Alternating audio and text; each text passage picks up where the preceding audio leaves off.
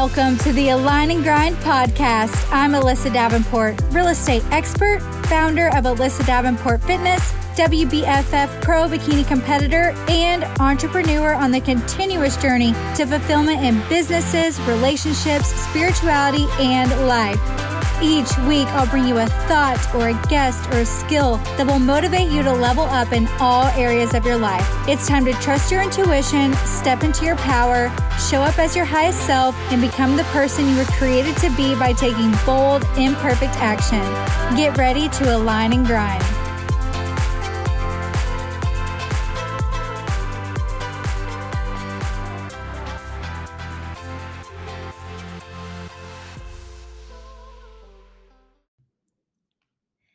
What's up, you guys? Welcome to episode one of the Align and Grind podcast. I'm so excited to be here with you all today. Today's episode is all about my top tips for winging it and taking bold, imperfect action. But before we get into the episode, I did want to tell you all how I came up with the name Align and Grind and what that name means to me. So the word alignment has been so huge for me recently. And what I mean by alignment is before I make any decisions, I like to stop, pause, take a deep breath, and ask myself, is this in alignment with the woman I want to become? Is this in alignment with the life I want to create for myself? For instance, is this relationship in alignment? Is this business decision in alignment? Is what I'm eating in alignment with my goals? So if you make every decision based on if it is in alignment for who you want to become, that is going to be a great foundation for your life. And then second is the word grind. We all know creating your dream life and chasing the visions that have been placed on your heart is a total grind. Now, I am all about work hard, play hard. I am all about balance, but I do believe that there are certain seasons where we are working a little bit harder and grinding a little bit more than others. But first and foremost comes alignment. If you are in alignment, then that's when the grind on your dreams can begin. If you are just acting and blowing and going out of alignment, that's where things can get messy and you can feel disconnected from yourself. And so always start with alignment and then you can start getting to work. But back into the episode. So my personal testimony on winging it is this podcast. You guys, I have been thinking about starting a podcast now for about eight months. And let me tell you, I was waiting for the perfect photo cover, which I still don't have. I was waiting for the perfect intro and outro, which I still don't feel like I have. I was waiting to have the perfect podcast set up, but I'm now sitting here at my kitchen table. Uh, I was waiting on having guests lined up and my voice to sound perfect and all of these things. But the bottom line is you just have to show up and take action. And that is the only way to get better. So you'll have to forgive me if my sound is a little weird or my voice or whatever. Um, we're going to get better as we go. So this is all about just showing up and working with what we have. So I am currently reading the book called Winging It by Emma Isaacs. And this book has really helped me start the podcast, start the things that have been on my heart. Um, it's helped me be bold and brave and show up and take action. So let's get into my top tips on winging it that are helping me show up. And also, I want to share with you guys some golden nuggets that I have gotten from the book. So here are my top tips. Tip number one is to brainstorm and think about what's on your heart or mind. So right now, I want you to really brainstorm and think about what has been on your heart or your mind. What has your gut been telling you? Write down any ideas that you've had or any that come to mind as I share these tips. There is no dumb idea. They were all given to you for a reason. So even if you have a hundred of them, write them all down and get them out of your mind. That is the best place to start. Uh, tip number two is to let go of control, like let go of the need to control every single detail and outcome as you begin to pursue whatever comes to your mind. Whenever we can let go of the need to control every single thing and clench so tightly with a tight fist, that's where space for creativity can come. That's where flow comes. That's where we're actually having fun. I don't know if you guys have heard of the quicksand analogy, but sometimes we squeeze onto things so tight that they just fall out of our hands like quicksand. So we don't want to do that. The book actually starts out with this quote, you guys, that I love. She says, the older you get, the more you realize that no one has an effing clue what they are doing. Everybody's just winging it. And that is so true. Like, I'm twenty-eight, and now that I'm a quote unquote adult, I'm looking around like, wow, I can't believe all these years I thought all of these adults knew what they were doing. So as we get older, we realize that nobody really has it all figured out, but there's actually a lot of comfort in that fact, because that means that there's hope for all of us. Think about a first-time mom or a first-time president. They were not born a mother. They were not born a president. They were thrown into these roles, and they had to show up and take action and just figure it out as they go. And guess what? It all ended up okay. So if you really want space to grow into who you were meant to be, if you really want ideas and creativity to flow to you, if you want to attract the right people into your tribe, into your community, you have to let go of the need to control every single thing.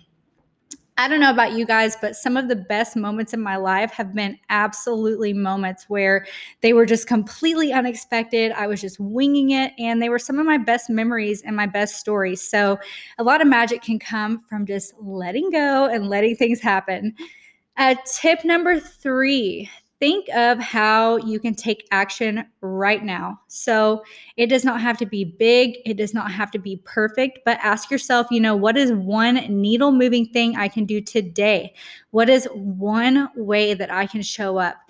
If you think about it this way, if you start a side hustle or work on a passion project or whatever is on your mind for one hour a day, by the end of the year, you will have three hundred sixty-five hours on that thing that you've been wanting to start, you guys. That is insane. That is a lot of time. So we underestimate actually what we can get accomplished, even if we just give it thirty minutes to an hour a day. Everybody has time for that. We can put up our phones, put up Netflix, whatever. We have to say no to things. Maybe we say no to that happy hour or no to seeing our family that day. Maybe we say no to certain things so that we can create space to produce what we were put here on this earth to do. One of my favorite quotes is, action breeds confidence, inaction breeds fear and anxiety. So I'm going to say that again because it's so good. Action breeds confidence, inaction breeds fear and anxiety. So think about some of the times where you have had the most fear or you've been the most anxious. Typically that comes from sitting there and overthinking and not taking action. Once we start taking action, even if we absolutely suck at first, we start getting confidence and we gain momentum and we develop this trust with ourselves. And we actually realize it's not as hard as we think once we just rip the Band-Aid off and get started. Tip number four is to sit with yourself, you guys, so you can get a clear vision, so you can create a plan, so you can have goals.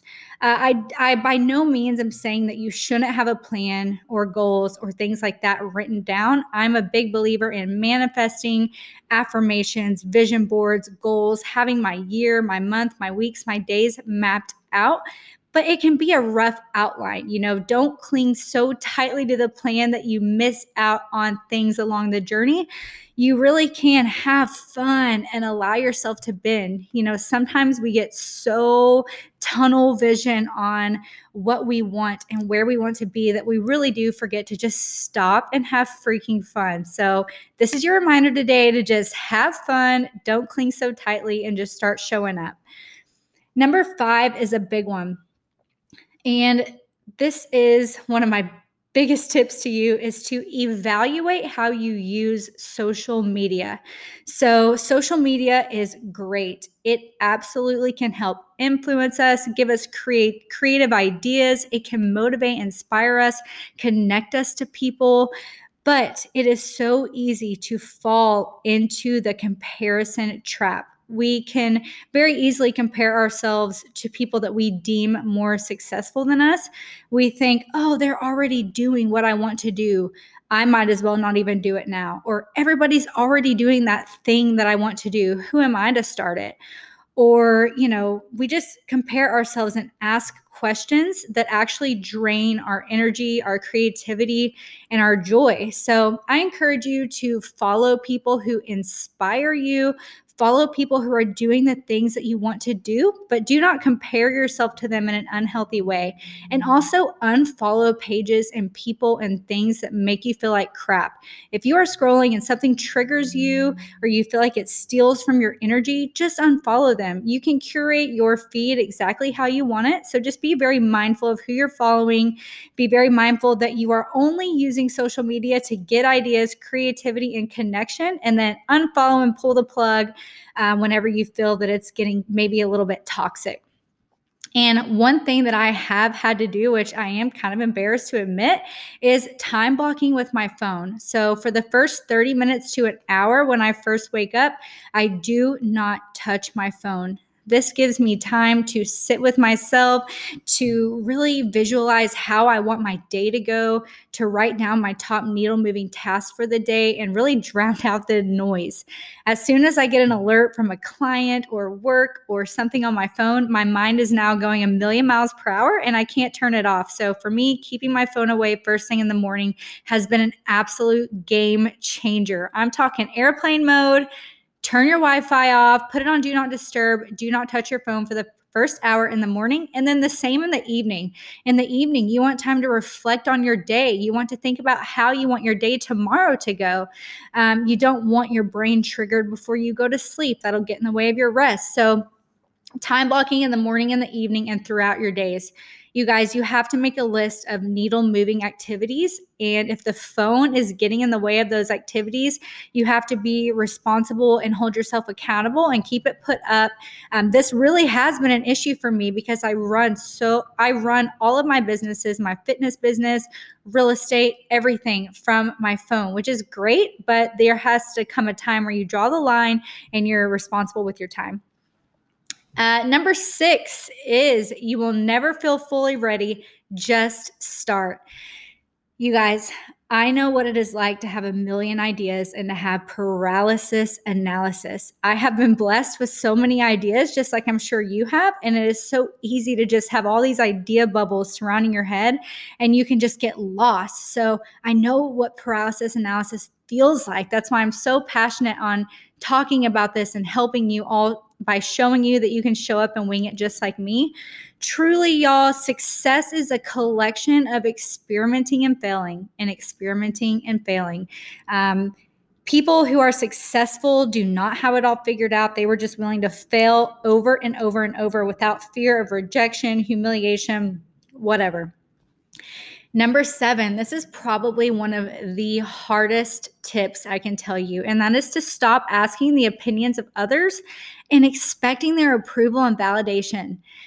Nobody has been given your unique vision. And I know you want to ask your friends, and I know you want to ask your family, and I know you want the approval of everyone around you, but guess what? The second one of them says no, that can stomp on your belief a little bit in, in a minute. That can...